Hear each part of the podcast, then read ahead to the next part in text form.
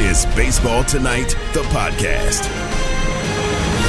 This is the Baseball Tonight podcast for Tuesday, April 18th, 2023. And today will be better than yesterday. I'm Buster Olney, working from my home in Montana. Sarah Abbott is working from her home near Bristol, Connecticut. And Taylor Schwenk is working from the Schwenk Studios. How are you guys doing today? Doing well, Buster. I missed you yesterday. You had a, a, tricky time in the airport trying to find a place to do the podcast, and ultimately, we had to call it. Well, and we also missed Sarah Abbott, who is still recovering from her Taylor Swift weekend. We're going to hear more about in the podcast. But guys, you know, we had great plans today. We had so much set up, Taylor, where we, we had talked to the uh, the Rays about getting one of their superstars on the show. We had talked to the Blue Jays about getting one of their superstars on the show. We were all set up, and then last night it all kind of crumbled. Yeah, unfortunately, uh, Wander Franco was set to appear on the podcast, and he still will. It is still in the works.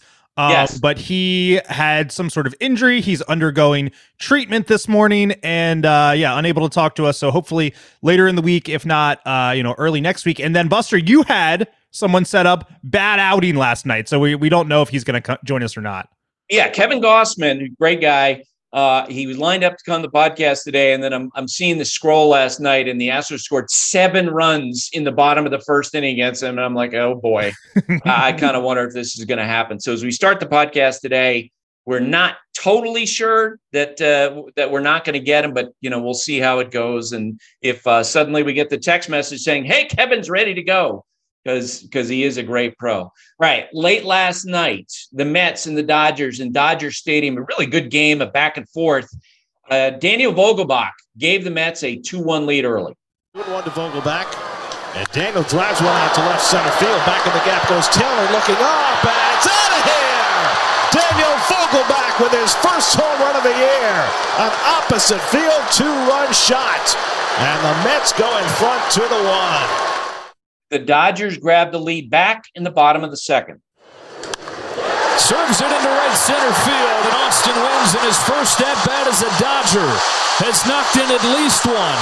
He's knocked in two with a double to put the Dodgers in front. Welcome to Los Angeles, Austin Wynns.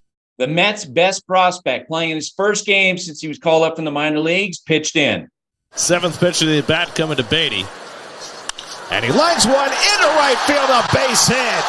McNeil comes in to score. Brett Baty with an RBI single behind in the count. He drives in a run to make it five to three New York. The Dodgers led by a run in the top of the seventh inning, and then this happened. And he gets the first slider in on a clock violation. Oh, a balk is called. A balk was called against Bickford, and that's going to bring in the tying run. Was he rushing to beat the pitch clock? Is that why he balked? Wasn't sure. No, it was with about three seconds left. Yeah, but a balk ties the game. The Mets went on to score two more runs and they win eight to six. Hot Ticket is brought to you by Vivid Seats, where you earn rewards with every purchase. Vivid Seats Rewards is your ticket to more tickets. Vivid Seats, life happens live. And last night, the Rangers and Royals were live. And Texas continues to look good. They jumped on the board in the top of the first inning.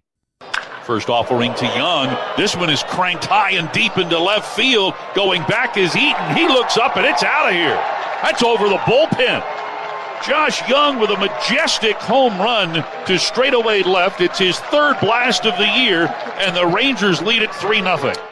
The former first round pick continues to look good. That sound from 105.3 The Fan. Jacob DeGrom was rolling. The one two. And that pitch at the top of the zone for a called third strike. A bit of a delayed strike call there from Bruce Dreckman. But the fastball gets Perez, and Jacob DeGrom earns his fifth strikeout of the evening. So he threw four no hit innings. He was throwing about 100 miles per hour with some of his fastballs and he had to come out of the game with wrist soreness. Here was DeGrom after the game talking about that issue. You know, I felt it a little bit warming up and um, thought it was going to loosen up, and it actually tightened up a little bit as the game went on. So, um, playing it smart. Um, could I have kept going? Probably, but um, you know, it was it was lingering, and it, it got a little bit worse as the game was going on. And I was like, hey, you know, I just want to play this safe. We got a long season ahead of us. Rangers won that game four to nothing. The uh, Texas Rangers will find out more about DeGrom's injury later today when he's examined. Another star pitcher had to leave to start last night with an apparent injury. Corbin Burnes was rolling along 85 pitches, and then he summoned the trainer out. Uh, the after the game, the Brewers described this as a minor pec issue, but uh, he also will continue to be evaluated. A few days ago, we learned that the Rays' Jeffrey Springs will be out at least two months this potentially a devastating injury. Springs, of course, didn't allow any runs in his first two starts this year. He's someone who's emerged as one of the best left-handers in all of baseball. The ones who get it done is brought to you by Grainger with supplies and solutions for every industry. Grainger has the right product for you. Call, click Grainger.com, or just stop by. You know how I got it done last night? Austin Riley of the Atlanta Braves in the top of the first inning. Riley down the left field line, well struck and gone. The Braves have done it again, scoring in the first inning and jumping out in front. It's two to nothing. That sound from the Braves television network, and this was in support of Max Fried, who returned to the rotation after having a hamstring issue in spring training. He threw five scoreless innings. The Braves beat the Padres two to nothing. The Marlins faced the Giants. An interesting situation. Uh, Jorge Soler was at the plate. There was a balk initially called, and then they reversed that call, and then they continued with another pitch. And here's what happened.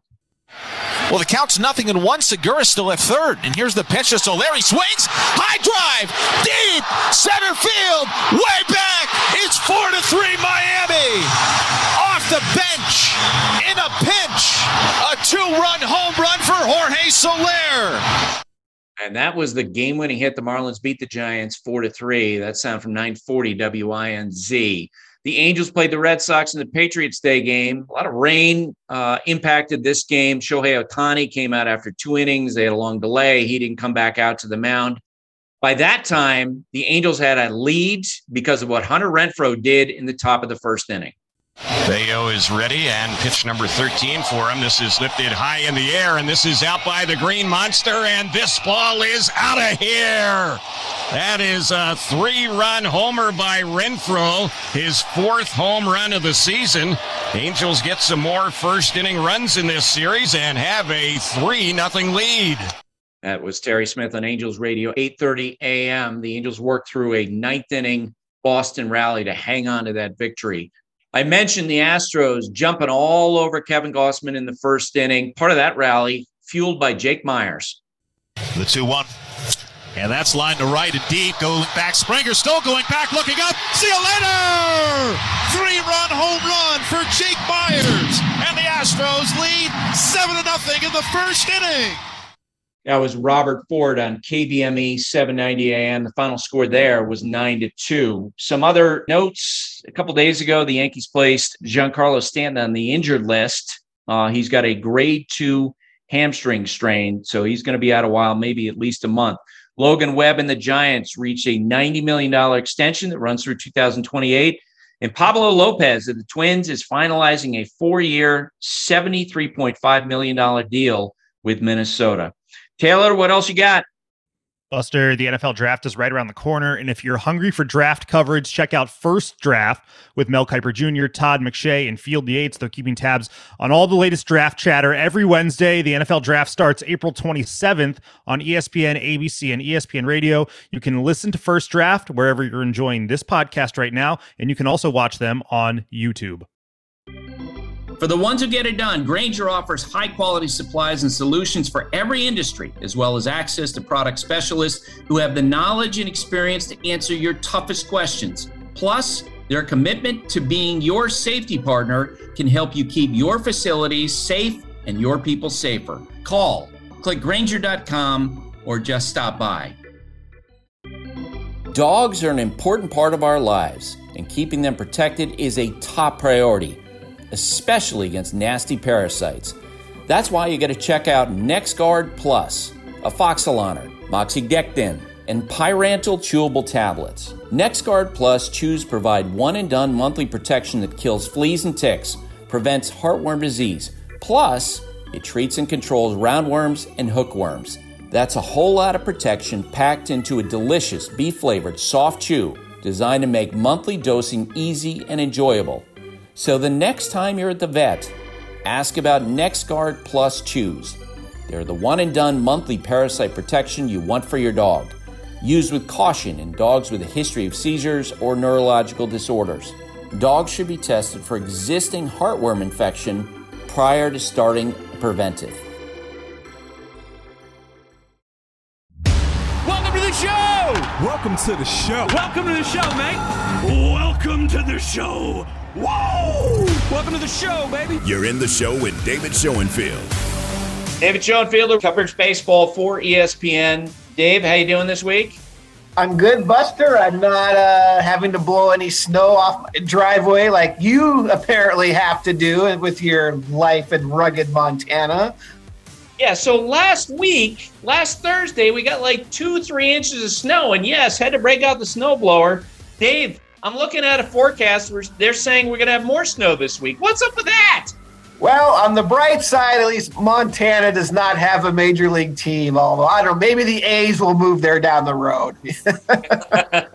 All I know is if they ever thinking, uh, if they ever think about putting a an expansion team in Montana, I I would advise them get a roof. That's all I'm going to say. Okay, but I don't think that's on the front burner. I don't think they'll be in the next round of expansion. All right. Uh, in recent days, as we see, it feels like every year you have a rash of injuries to key players uh, on a number of teams.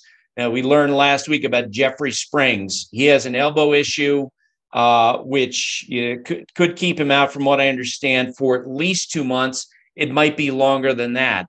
Jacob DeGrom, who made only 38 starts from 2020 2022 seasons, he comes out of last night's game with a wrist injury. He, of course, had an issue in spring training. And Corbin Burnes uh, came out after 85 pitches last night. Uh, the what was you know, seemed to be you know what they're saying is initially is, is that maybe it's a pec issue that he has. We'll find out the severity later today. But obviously, those are three really great pitchers when they're healthy. Three really important pitchers to their respective teams uh, of varying degrees of financial power, resource power, which in your eyes is the most important injury? Well, for now, I'll go with Springs because that's the only one that we know is going to have a, a, longer term that he's going to be out. And, and, look, we know he's not as big a name as Jacob DeGrom and Corbin Burnes, but Buster, I think you agree through his first couple starts, he looked like a Cy Young contender. And remember, he had a sub three ERA last year. So I think his early start this year was just verification that he was the real deal. Um, so missing him for two months or so is really going to hurt Tampa Bay. I know the Rays always come up with pitching out of nowhere, but you know, with Springs, McClanahan, and Drew Rasmussen, they look like they had the best one, two, three in the majors, and now they're going to have to rely on their depth. DeGrom and Burnes, we'll see if these are severe. Both teams for now are indicating they don't think they are, um, but we'll, we'll see. Obviously, over the long haul, it's kind of a, a, flip of a coin between DeGrom and Burnes. Both those teams need those guys for 25 to 30 starts. So I'm sure that there were folks in, in the Mets organization who saw what happened to DeGrom last night and were nodding their heads saying, uh huh, Yep. Yeah, we lived that experience. It was part of the reason why. I mean, let's face it, the Mets in the end essentially decided not to really try to re-sign Jacob DeGrom. You know, he signed a five-year deal with the Rangers. The Mets offer was at three. They there was never any counter. There was never anything back and forth. I don't think DeGrom necessarily wanted to go back there either. Uh, but last night he exits after 58 pitches after throwing four no-hit innings. He told reporters after the game he probably could have kept going and isn't too concerned about that right wrist soreness. I know there was a perception in some corners of the Mets organization that DeGrom, you know, needed to, in order to pitch, he really needed to feel uh, as close to 100% as, as possible. And I've been wondering, you know, if in fact that's true, uh, now that DeGrom has this five year contract, which presumably is going to be the last big contract of his career, if some of that dynamic might change. You know, if you might see him say, you know what, I- I'm just going to empty the tank as I go forward. Yeah, that's a really good point, Buster. But we're we've heard this story twice now. When he got hurt in spring training, the stories were, well, if it was a regular season, he'd be okay. But you know, they obviously pushed him back and played that one safe last night. Well, you know, he could have kept going, but we'll take him out. And I get it. You, you want to be cautious with this guy. You don't want him to go down for two or three months, but the Mets certainly had a feeling on this guy. And I think you're right. He wants to feel as 100% as possible when he's out there. And he's going to eventually have to make that decision, you know, start to start, month to month, season to season. Can he pitch when he's not feeling right? And some pitchers are able to suck it up and do that, and others aren't. And, you know, he's going to face those decisions now the rest of his career. Yeah, so I know that uh, you know there have been times in his last couple years the Mets where they had conversations with him about, hey, how about dialing it back? And because right. your your stuff is so great, how about trying to figure out to get hitters out throwing 93 to 96 miles per hour? And I remember having a, a conversation with Kevin Plawecki, who played with the deGrom for years, uh, and, and Kevin just laughed, like, "Yeah, that that's not going to happen." he's such a perfectionist and he's so competitive that you can't pull that person back, right? That's like telling Michael Jordan, hey, ease up a little bit. You know, don't be so hard on opponents. Don't be so hard on your teammates. It's just not in his nature to necessarily do that. No, Buster, that's actually an issue over the sport because who doesn't max out every time? You know, I, I, think of a couple examples. Just Verlander, you know, back, you know, a decade ago when he could throw 100, he'd wait. He would, you know, settle in early in the game, 94, 95, 96. And then late in the game, if he needed it, he could dial it up. So that was a guy who would keep a little something in reserve. And I know I've heard John Smoltz talk about when he was pitching back in the day, he never felt like he was maxing out. No, we didn't have the radar guns you know, that obsession like we do now. Uh, but obviously, he ended up having a long Hall of Fame career. Um, I think some of these guys might be wise dialing it back a little bit if it keeps them healthier and maybe lets them pitch deeper into games once in a while. Yeah, Joe West, uh, the longtime umpire, put out a tweet last week where he essentially blamed some of the early season pitching injuries on the pitch clock. Uh, and I love Joe, but when I saw that, I'm like, come on, show me the data that. and it's right. not as if we hadn't had pitching injuries before this year. Uh, I, I, think the spike in pitching injuries in part is in the last uh, you know five ten years you've seen so many pitchers basically try to max out on velocity. Yep. You know, I, I, I, it, it to me it's like redlining a dragster. You know, where you're going at max effort, you're gonna have issues, especially because you know, so many of these guys, maybe it'll change with the with future generations. They're not at age, you know, 10, 12 years old in high school, in college, necessarily building a physiology where they're going to su- sustain trying to throw as hard as you possibly can on every pitch. No, look, Buster, I was looking this up. I think this is only through Sunday, so we don't have, we don't have last night's data, but through Sunday, there had been only 39 starts of at least seven innings. That was that's less, wow. way below 10% of all games. So they're not getting injured because they're throwing too many pitches. They're getting injured because they throw hard. Yeah, I had a conversation uh, over the weekend with a player and, and just mentioned to him that uh, in 2010, there were 45 pitchers who threw 200 or more innings, and last year there were 10. Yeah. So that's that's absolutely changing dramatically. All right. Two teams that came into this year with high aspirations for the postseason, maybe for advancing deep into the postseason the Seattle Mariners and the Los Angeles Dodgers, who both started slowly. Both yep. of those teams, eight and nine. Tell me which team for you is a greater concern. Um, well, you know, I watch a lot of Mariners games. So yes, I know. a little worried about them. Two issues. They do not have an RBI from their designated hitters on the season.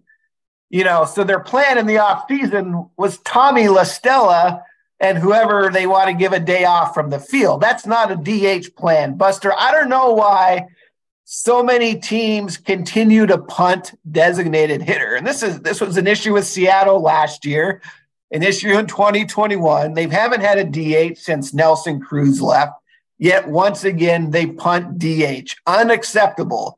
Um, their other problem, their bullpen, which has been so good the last two years, suddenly looks very thin. They've already used 19 pitchers. Andres wow. Munoz is injured. Um, Paul Sewald's been the only reliable reliever. Matt Brash has been wild. Robbie Ray got hurt, so they had to move Chris Flexen into the rotation. So their bullpen depth is a problem. So those are the two issues there. They need Julio to get going. He's kind of been struggling a little bit, but they need DH, they need bullpen help. Dodgers, I haven't seen them as much. I watched last night's game. Dustin May, who'd been really good. Um, the Mets really hit him last night. He's a weird guy, Buster. He throws upper 90s. He gets no swings and misses. You know, he, he's in like the 12th percentile in strikeout rate struck out one batter last night. They really kind of need him to be like a number one or number two starter, but I'm not sure he's quite at that level. And same thing with them. Middle of their bullpen struggled last night, you know. Um, so are those fourth, fifth, sixth re- relievers able to do the job? And if your starter is only going five innings, you need a lot of bullpen depth. And I'm not sure the Dodgers have that.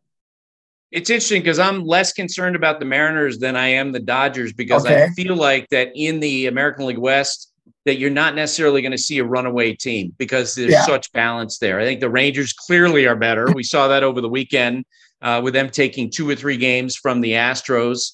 Uh, you've got the Mariners, you've got the Angels, who you know on a given day they run out the two best players in the world, so they'll be okay. Uh, and so I think that'll help keep the Mariners close. With the Dodgers, I'm, you know, I wonder at some point if the San Diego Padres are going to take off. And I don't know if the Dodgers are necessarily capable as they're constructed of being like they were last year, where they go on this crazy run and wind up with 100 wins. They feel like a good team that will be, you know, uh, it will probably make the playoffs, but I they're not nearly as dynamic as they've been in recent years. Yes. No, they're not. And, you know, they're relying on some young guys like Miguel Vargas and James Outman, who, you know, they might be good players, but certainly don't project as superstar type players, um, certainly not as rookies. And yeah, we're used to them having six, seven, eight, nine quality starting pitching options. You know, they've had so much depth in that rotation in recent years, and they don't have that. So if they get an injury or two in the rotation, that's a real big red red flag for them. We got this tweet from Kayaking Smith, who uh, at the beginning of it, he writes, the hashtag small sample size current playoff standings, if it ended today, have Arizona, Pittsburgh, and Baltimore in the playoffs. Of those three, who has the best chance to sustain their early success?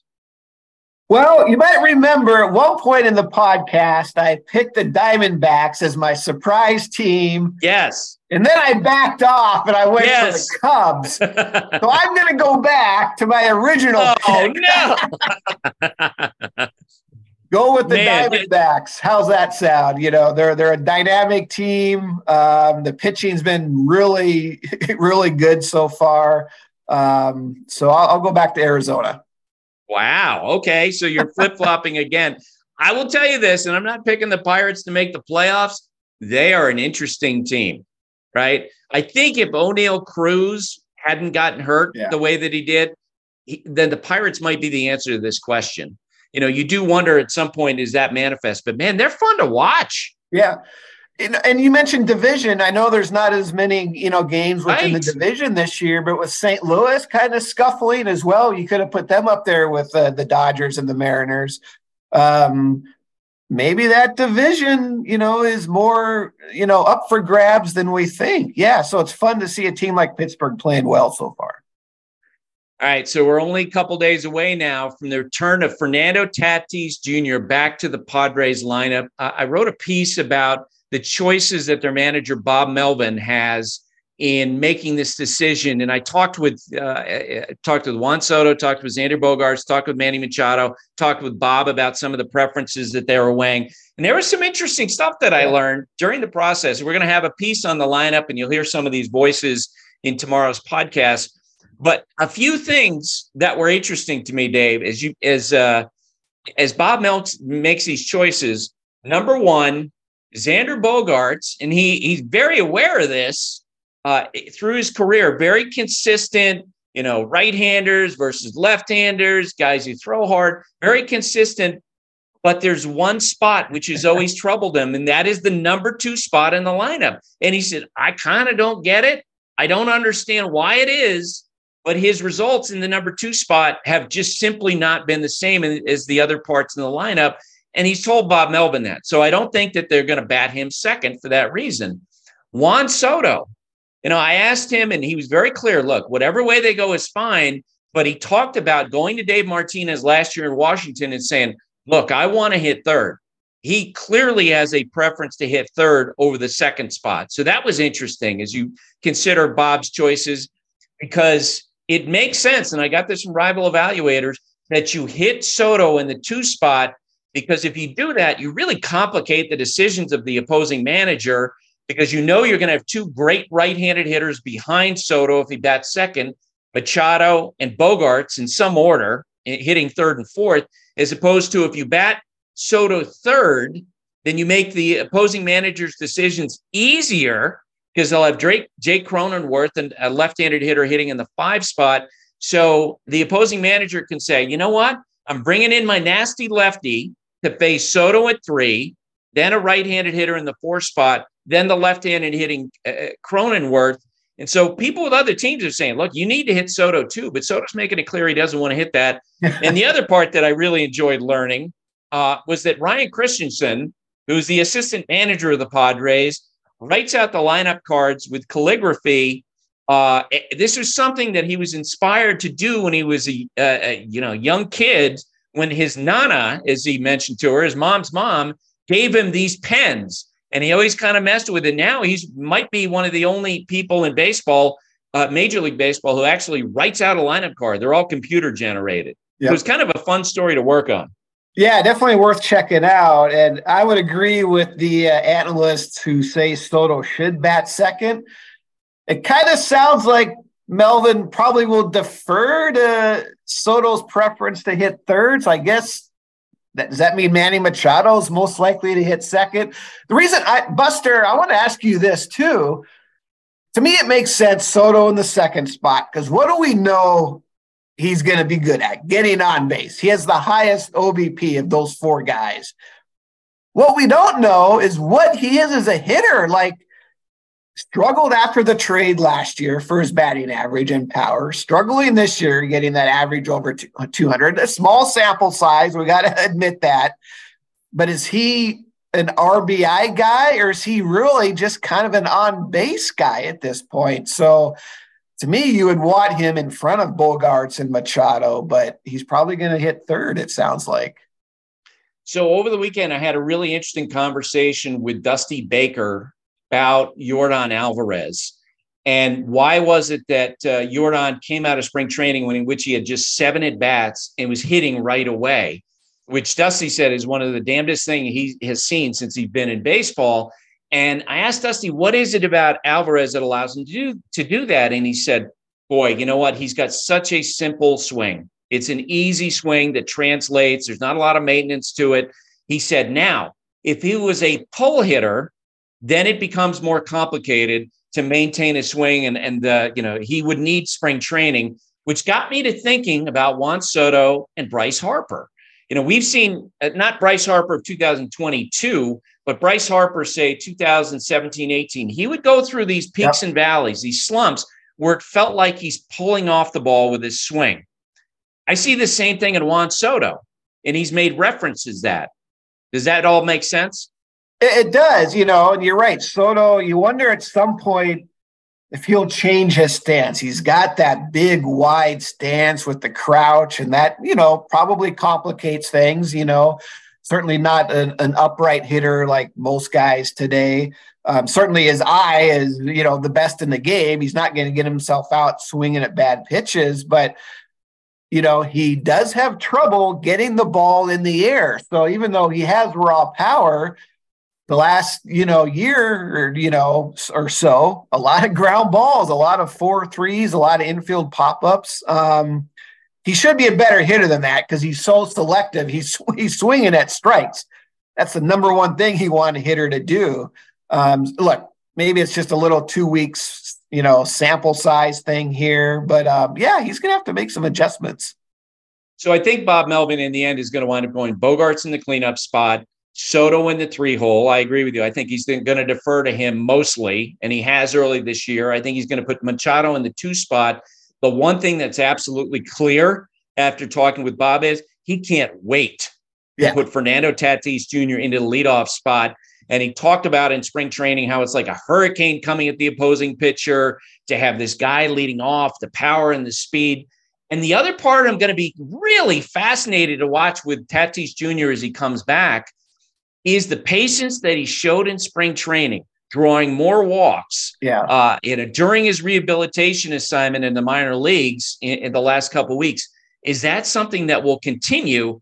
Which would be kind of cool because this is someone who, you know, it's been what 564 days since he played in a big league game.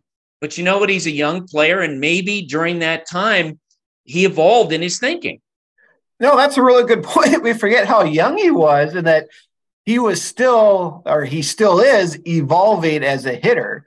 Yep. And if you, you know, if you wanted to have a little minor knock at him over his first few years, it was, yeah, he was a little aggressive, got himself out sometimes by expanding the zone.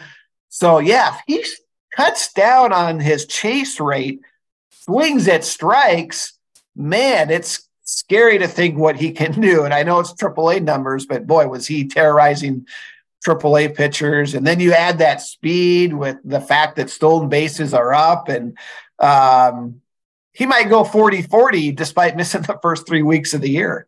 Yeah, how nutty would that be? Uh, and 40 might be the big number for the Oakland Athletics, uh, as in maybe 40 wins this season. Their ERA, what, for the last week has been something like 10 they are an absolute embarrassment, Dave. And you know, a couple weeks ago, Taylor gave a, a rant about the Athletics. I'm going to add on. I'm going to add some of the other owners too, uh, because look, we saw that last year they started the special committee to study baseball economics, and we know that was in part a reaction to the big spending of the Mets. A special committee to address the tanking when you get absolutely embarrassing teams like the Athletics, who you think might be one of the worst teams in the history of baseball. Yeah, I forgot about Taylor's rant. So I'm following up on that. Buster, they've allowed 11 or more runs in seven of their 17 games. Friday night against the Mets, they walked 17 batters. Eh, they've drawn under 5,000 fans in four games already, which I don't blame A's fans for showing up to watch a minor league team. They gave up 20 hits last night to the Cubs. It's a disgrace. Yeah, the, the 62 Mets lost 120 games. That Tigers team, I think it was 2003, they lost 119. I think this team has a chance to make a run at the all time record here.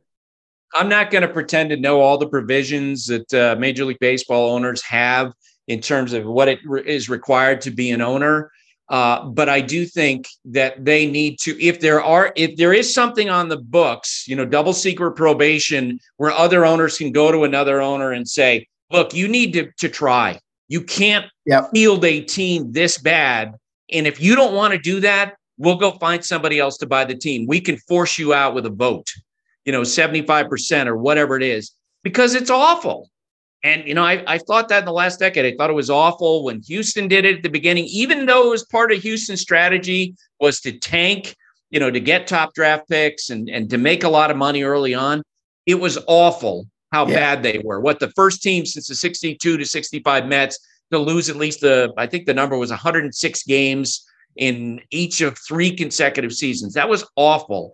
Uh, you know, and uh, you know, other teams have been tanking in recent years. We talked about the Orioles, who had a chance. We felt like coming into the year to make the playoffs. They don't have a single player on their roster with a multi-year contract. That's an embarrassment. Yeah, look, there, there's an easy way around this. I know we have the draft lottery now, but how about you lose more than 100? I don't know what do you want to set it at. You lose more than 105 games, you can't draft in the top 10. So, yes if you know, we don't want to incentivize losing, and they cut back a little bit on that with the new rules, but not completely. And look, we talked about this off air. Billy Beane would have his runs where he'd reload, but they were never this bad. I think under he Billy never Beane, tanked. never Billy tanked. never tanked in the past. I think he only had two picks in the top t- after they got good initial in the early 2000s. I think after that, only twice they drafted in the top 10. They never drafted in the top five. You know, a couple seasons where they weren't very good, but never lost 100 under him. You know, never tanked. This is just an owner who does not care. Taylor, we should just replay your rant because it's it's sad. I feel bad for the few fans left in Oakland. Yeah, this feels like the movie Major League, does it not? Yeah. Yep. You know, where they're, going to cut down. Next thing we're going to know, we're going we're to hear about the broken down plane that they give the players to travel around in. Buster, the other night, Kodai Senga was pitching for the Mets, and he's got his ghost forkball. So Mets fans that were in attendance in Oakland were hanging up uh, K cards with ghosts on them for every strikeout. So Oakland security, and I get it, it's the other team came down, made the fans take the signs down. But the surprising thing to me, the A's actually were paying for security. I, who knew that? Yeah, and, and, that whole thing with the possum that the Mets broadcasters were talking about, Gary Cohen and Ron Darling. You and I both know, like secretly, the Oakland owners probably like, yeah, keep talking about it. Yeah. You know, keep talking about this ballpark being an embarrassment. Well, you know what? They're that ballpark is less embarrassing right now than the product that the Athletics have put on the field, and that's the owner's decision. Yep. So, all right, Dave, thanks for doing this. All right, thanks, Buster. You can now stream the most MLB games on DirecTV without a satellite dish. Yes, the clutch hits, the strikeouts, grand salamis, web gems, with nothing on your roof. So whoever's up there, whether it's roofers, Santa, birds, old-timey chimney sweeps, moody teenagers, thrill-seeking raccoons, you name it, they won't find a satellite dish. But you will find your MLB games on DirecTV. That means DirecTV is your home for baseball this season. Root, root, root with nothing on your roof. Call 1 800 DirecTV or visit directv.com. Sign up today. Claim based on total games carried on sports networks. Sports availability varies by zip code and requires choice package. The NFL schedule drops this week, and you can be there to catch all the action live and in person with Vivid Seats. Experience every touchdown, every tackle, and every eye popping play of your favorite team. And to kick it off, Vivid Seats, the official ticketing partner of ESPN, is offering you $20 off your first $200 ticket purchase with code BASEBALL. That's code BASEBALL. Download the app or visit vividseats.com today. That's vividseats.com today, code BASEBALL. Vivid Seats, experience it live. On Sunday, Karl Ravech got a chance to catch up with the two oldest managers in baseball, Dusty Baker and Bruce Bochy, who rank among the top 11 winningest managers of all time. A fun conversation with these two guys. Dusty, it's Bochy's birthday. Did you know it was his today? birthday today? I was waiting on my card. Oh. I'll tell you what, he, he did better than the card. I got a nice bottle of wine. Did you really? Thank, yeah. Thank well, you, you knew. Much, yeah, yeah. You did yeah, know. Thank, thank I felt it. you felt it. How many? 68. 68. Man, you're young. I know. I'm a pup. Yeah. yeah. Do we still count birthdays? Do we? Yeah, we do. Yeah. We do. I'm proud. I'm, I'll be 74 in June. It's a lot better than not counting. I heard that, brother. So Bruce, don't don't ever don't ever uh, catch me. Yeah. No, All right. Let me ask you this: You guys have been doing this forever. How how, how would you define baseball? If I just said define baseball, how would you define the game of baseball? I'd probably say the same game, but entirely different. You know, it's like it's uh, you know, new rules, new. It, it's uh, it's uh, friendly now because I remember one time I I was at a event and I told Steve Carlton I wasn't even talking to him, but I was talking to Larry Christenson, I think, and I says, you know something, this is a friendly game, and then Carlton says, no, it's not. so I was like, No, it ain't. How about you? How would you define it? Well, along that line, you know, it's because uh, I, I was out three years, and uh, you know, you come back and and they tell you how much it's changed, and it has. And uh, you know, to his point, yeah, you know, guys all know each other now, right. and mm-hmm. all that, but uh, it's still. It's the same game as far as how I look at it, how I manage it. Uh, you get more information, no question about it. But uh, you still, you know, have to trust your eyes in those things. I think, and uh, and I don't think that ever goes away. One one thing that never stops is you have to have uh, do the fundamentals. So that's always going to be there you guys are both sort of number nine all time win list as a manager, number 11. You're going to keep climbing. H- how did that happen? Don't ask me. It's just uh, longevity. That, that's part of it. Uh, you know, having, uh, you know, great players. I mean, you can't win without great players. I mean, uh, you know, everybody thinks, oh, yeah, he's, he's a great manager, this and that, but it boils down to the players. I mean, I can win a few games, hopefully, uh, you know, direct uh, some players in the right direction. I mean, but you're not the orchestra. You know, I'm, I'm the leader of the orchestra, and you're only as, uh, you know, as good as your players. Number one, I never counted it. Uh, you know, I never saw them here, here, here, there. Just sort of when I was in Cincinnati, I remember Rick uh, Stowe, the, the clubhouse guy. He says, "Dusty, you know, you're you passed so and so today." I said, "I did," and then just like yesterday. It was like right. this year 2100 win. I didn't have any clue about that. Yeah, no, it's it's part of being, I think, just lucky and blessed. Uh, I had a young general manager named Randy Smith took a chance on me. You know, I was a role player and managed uh, the minor leagues, and uh, in fact, I knew him here uh, when Tal Smith was my general manager, and uh, and so he, he gave me a shot, and uh, you know, you just you're grateful that uh, you know you're it's one of 30 jobs, and uh, I've been lucky that uh, I've been doing it this long.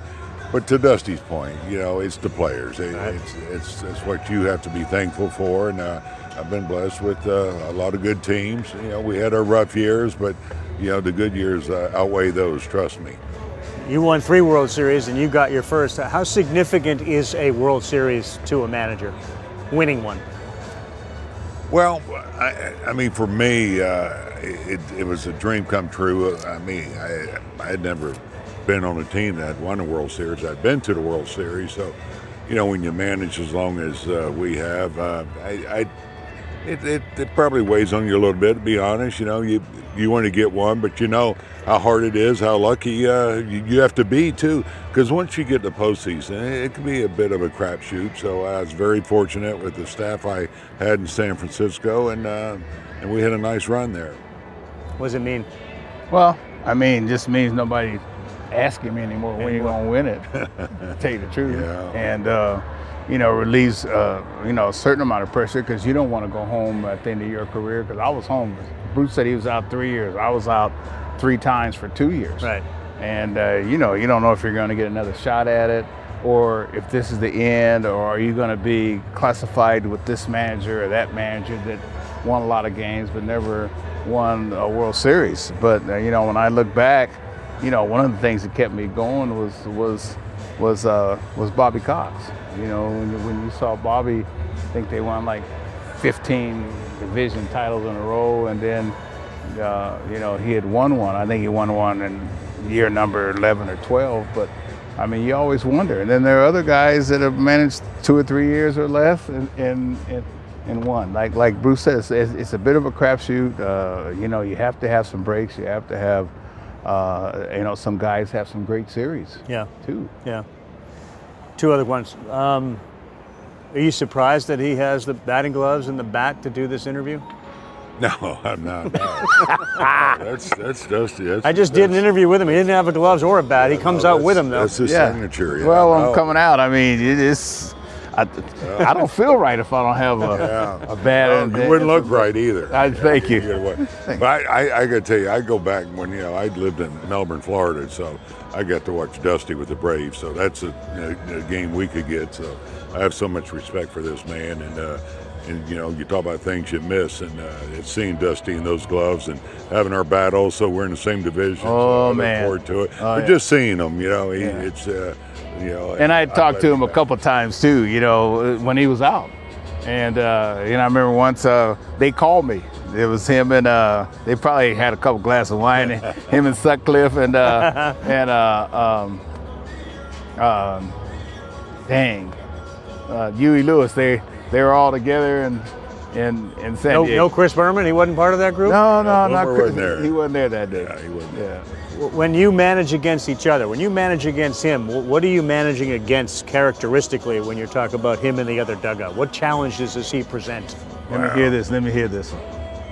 Uh, no, no, no. Uh, you know that's always a hard question to answer. But you, you know, you got a, a team that's so prepared, and uh, and a team that uh, is going to. I mean, they're going to play hard. And you know, all the players.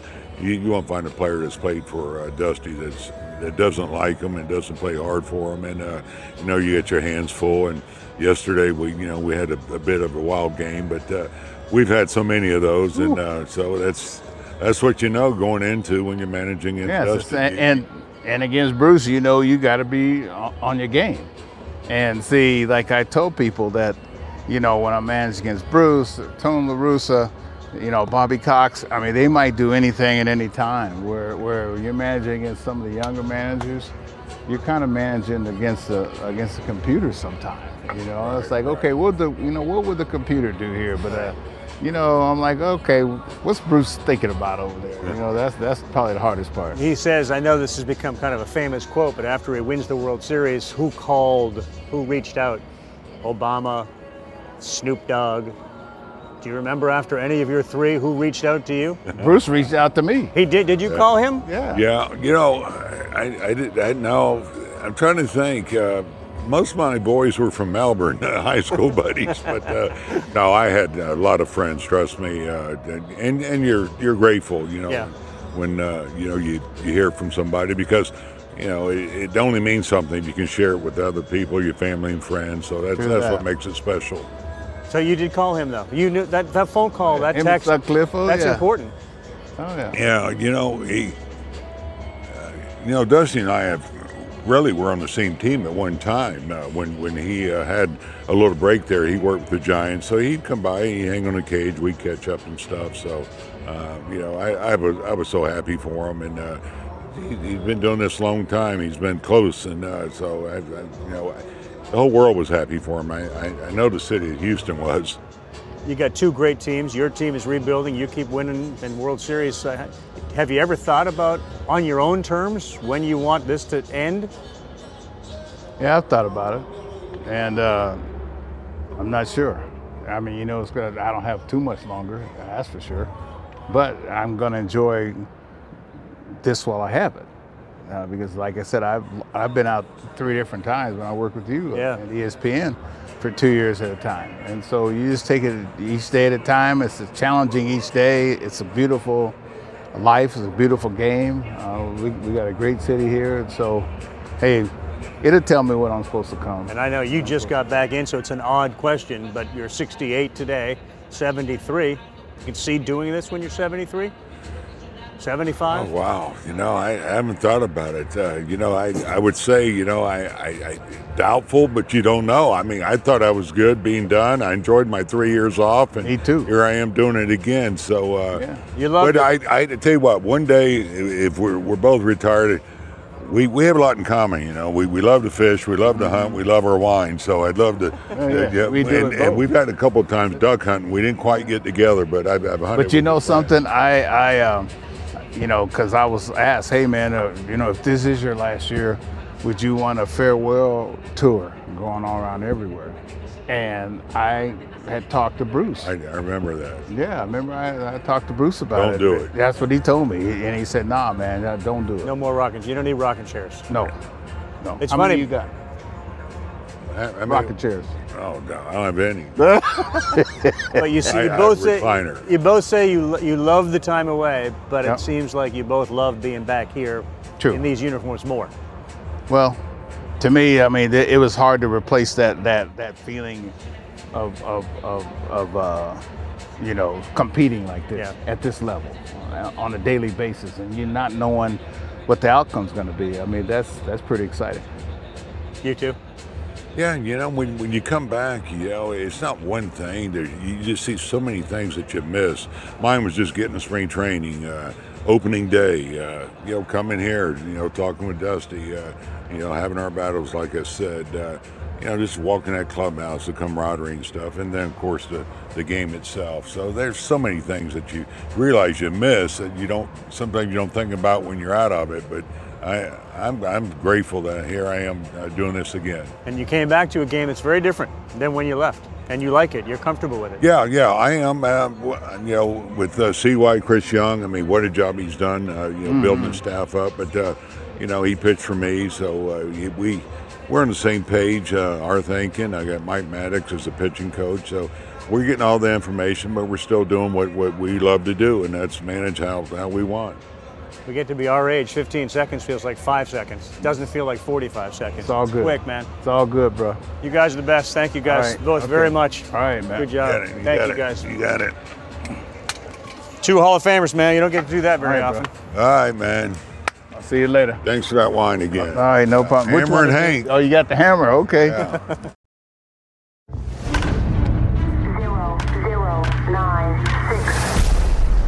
This is the numbers game with Sarah Langs. Sarah Langs, reporter producer for MLB.com. Sarah, how you doing on this Tuesday? I'm doing great. We have Tuesday day games because of some rainouts yesterday, so I'm excited for those two double headers to get underway. Yeah, it'll be. I was thinking about that this morning. Like moving forward, uh, having the balanced schedule also means a lot more pressure to get these games in uh, right away. You know, more double headers during the year, which will make you happy. That's for sure because it creates more day games. All right, before we get to this week's uh, numbers game, I, I just thought you would enjoy uh, hearing from Sarah Abbott telling stories about her Taylor Swift weekend. Sarah, uh, Sarah Abbott. Uh, so, have you recovered? Do you remember any of it? I was trying so hard to soak in the moment. I remember it all clear as day. I will remember it for the rest of my life. I walked in that stadium a girl and I left a woman. There was so much life lessons learned throughout the way. It's just glorious, glorious. So tell me about the song. I mean, was it true? 44 songs. Is that true? 44 songs. Didn't stop one singular time. The only like semi break she had was when she jumped into the stage, like dove into the inside part, and it made it look like she was swimming.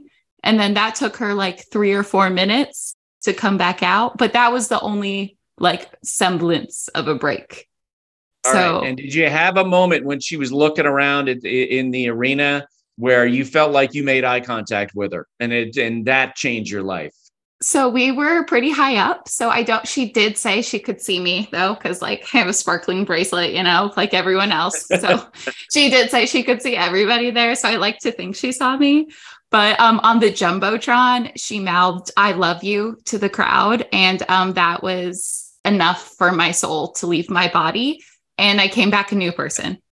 Sarah Langs, I mean, uh, anything that you have to uh, to ask about? Any any uh, insight into this? This is amazing. I just love comparing this to baseball fandom. Like there are people who go to baseball games and feel this way. And I love that we're getting on this podcast another iteration of fandom and how incredible it is. I'm so glad you had such a great time, Sarah. I was expecting nothing less, but I'm so, so glad. Yeah. So uh, my question is, and you guys can argue over this who had a potentially greater impact when Taylor Swift made contact, Sarah, with you, Sarah Abbott, with you through the Jumbotron, or Sarah Langs when Julio Rodriguez went to the baseball writers' dinner and looked you in your eyes with those blue eyes that he has? I'm definitely going to say Sarah Langs because Taylor Swift didn't, didn't actually make eye contact with me or knows that I exist. but... Oh my goodness. I mean, I I don't know if that's fair. I met Julio. He knew who I was, which blew me away. Slightly different, but we'll get Sarah and Taylor Swift in the same room someday, somehow, some way. Very nice. Sarah Abbott, am I right? Sarah Langs looks like she's blushing a little bit. Oh my goodness. She looks so happy. And, you know, baseball's the best. Exactly. All right, Sarah. Uh, uh, Sarah Langs, let's play the numbers game. Number three. Number three is 17. So even though we talked about that Rays win streak ever, I feel like every podcast to start the year, it is finally over. But Rays do have another streak still intact, and that is a home run streak. So even with the loss yesterday, they've homered in each of their first 17 games this season. That is the second longest home run streak for any team to start a season, behind only the 2019 Mariners, who homered in 20 straight games to start there. Number two. Number two is 10. So on Sunday, Gerrit Cole racked up 10 strikeouts yet again. Nothing special. We know he does that a lot. But listen to this. He now has 23 10 strikeout games with the Yankees only since he joined the Yankees. That is tied with Ron Guidry for the most 10 strikeout games in Yankees history. And by the way, there is a lot of time still left on that deal. So, I mean, he's going to double or triple up Guidry by the time this is um, number one. Number one is eight. So the Cubs hit a ton of home runs over the weekend, and then that continued on Monday night in Oakland. Patrick Wisdom now has eight home runs, tied for the MLB lead, and that's through the first 15 games of the season for the Cubs.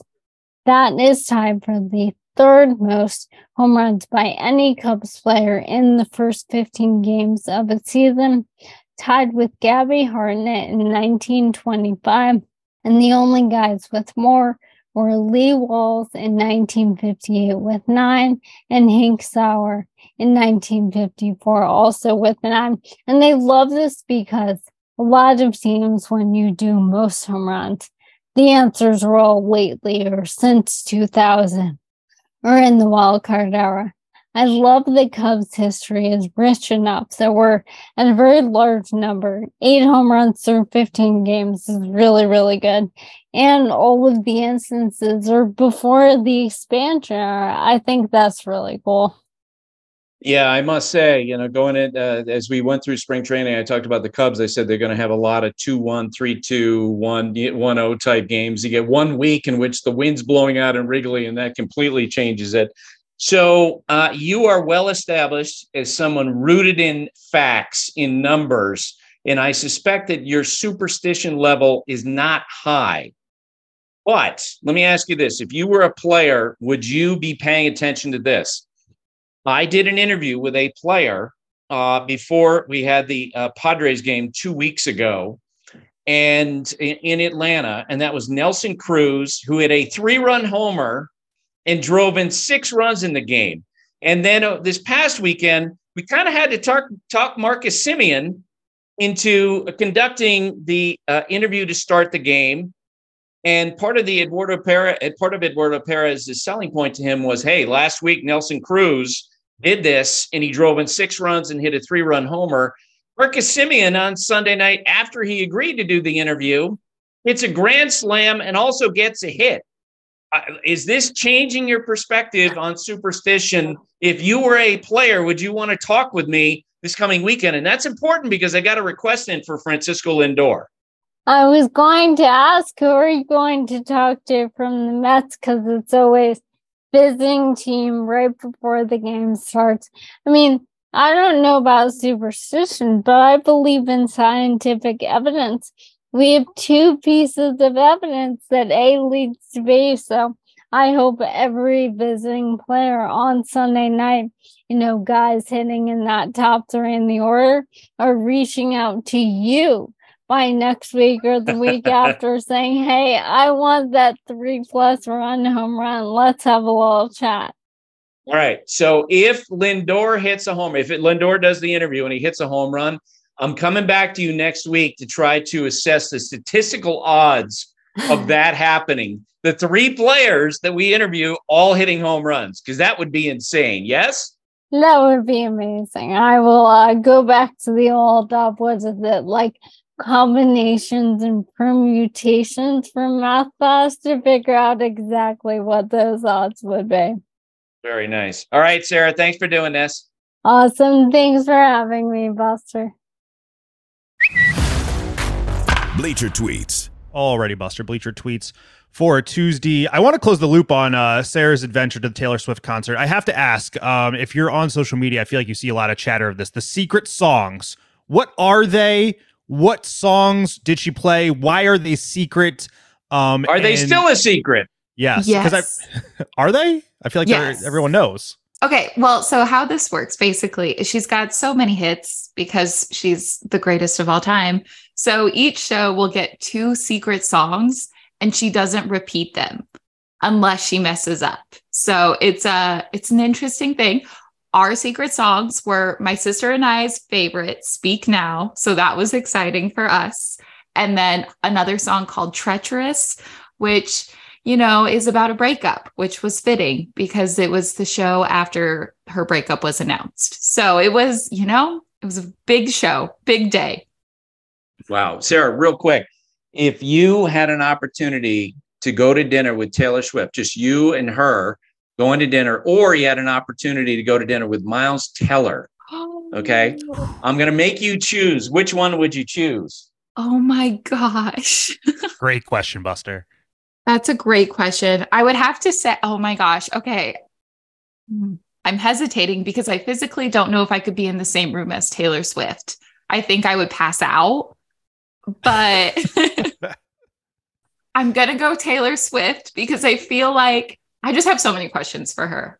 Just so many. So I think I'm going to pick Taylor Swift, but it's tough. It was really, really tough.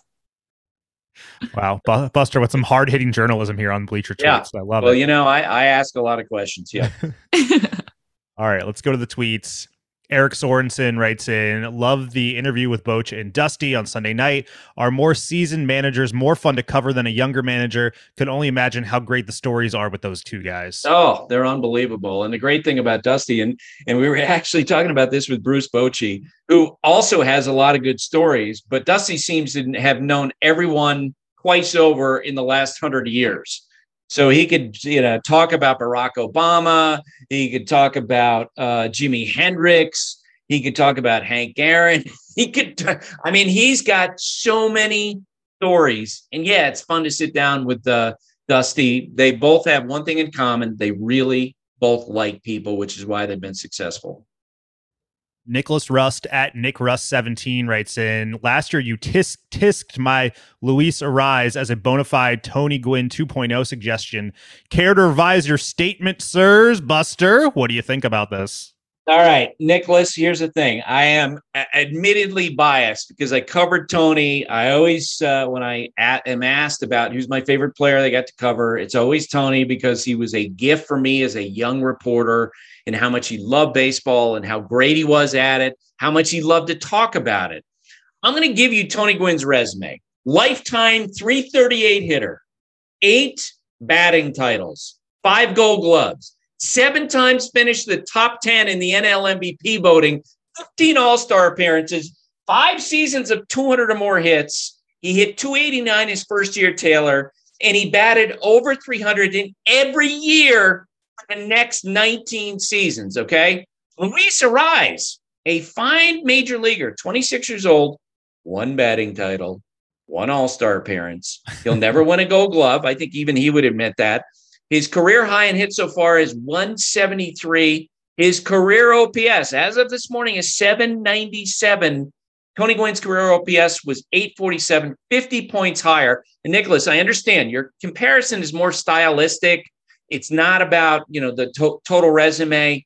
But I will say at this moment, Luis Arraez, for me, has a long way to go before I consider him in the same sentence as Tony Gwynn. Taylor, you decide. oh man, Nicholas, if you go at the king, you best not miss because Buster just laid it out there for you. So obviously it's uh, Tony Gwynn, but um, Luis Luis Arraez, a joy to watch. Still, both can, things can be true. Yes, Larissa Arraez is a fine player, but that would be like comparing Taylor Swift. Uh, you know, Sarah uh, Sarah Abbott would back me up on this to someone who's not Taylor Swift. Yes, Sarah. exactly there's no one who can compare. We're kidding, Nicholas. I, I, I get your comparison with the guy at Arraez is a terrific hitter. Pat Johnston at the Melting Pat writes, and hey, Buster, a friend brought up this question during a Phillies big win on Sunday, and I thought you might have to answer. Why do position players throw 60 miles per hour when they come into pitch? Because they don't want to get hurt. You know, it does seem like mm-hmm. from time to time, you know, we've seen position players go in and they try to air it out. It doesn't go well. Famously, it was Jose Canseco came into pitch and blew out his elbow. So you don't want that. But that I, I'm sure that they are told look, just protect yourself, just throw strikes. PK Steinberg writes in In Sunday's game, the Pirates' Bryan Reynolds played left field, center field, left field, right field, left field. How many times has that been done? So, PK, I actually asked Sarah Langs about this, and, and uh, she said that that's not information, you know, a guy changing position to position to position. That's something that's necessarily laid out by Elias. But we did look into it. Uh, it's been done before. We've seen managers actually put uh, pitchers in the outfield and they'll move around because they'll try to position them where they where they don't think the ball is going to be hit. Um, but there isn't actually a record, according to what uh, what we heard from Sarah. Lewis Adio Rice Louis Adio Weiss writes in How much longer do the upstart Diamondbacks stick with Madison Bumgarner? Among the 82 pitchers with at least 300 innings pitched since 2020, the commencement of his tenure there, Mad Bum ranks 79th with a negative 0.2 pitcher war. Oof. Yeah, he needs to change the scenery. And I'll say right now, uh, I'm not ready to bet the family farm on this particular note, but I am willing to say uh, at some point, Madison Bumgarner will pitch for the Texas Rangers and his former manager, Bruce Bochy. Last one for today. Uh, Mike Mosk at the Mosk 3 writes in Just say it. Sale is done. He's been a bust for Boston. Red Sox fans are done with him. Trade him, DFA him, get him out of town, and send Bloom with them. Taylor, how's my rent? That's pretty good, Mike. And actually, I uh, I had my a training session for my dog yesterday, and the dog trainer, yeah. big Red Sox fan, he also done with Chris Sale. Mike, uh, I'm going to invite you back in about two months when you're going to say, okay, I overreacted. And, and mm. he's actually okay. If you look at Sale's underlying numbers, his velocity is basically the same. His pitch selection has uh, been changed, and it's been something that Red Sox have talked about internally. He had been throwing fewer fastballs, four seam fastballs.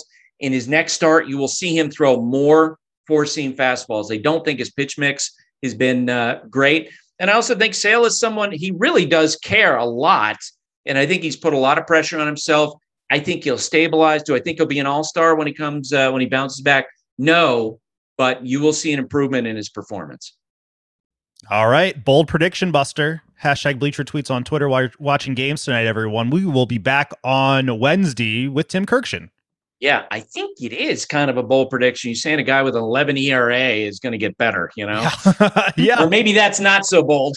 Can't be worse. All right, that's it for today. My thanks to Sarah, Tim, Sarah, and Taylor. Have a great day, everybody. Thanks for listening. Stay safe. And remember, hate and inequality based on skin color is something we need to fight against every single day.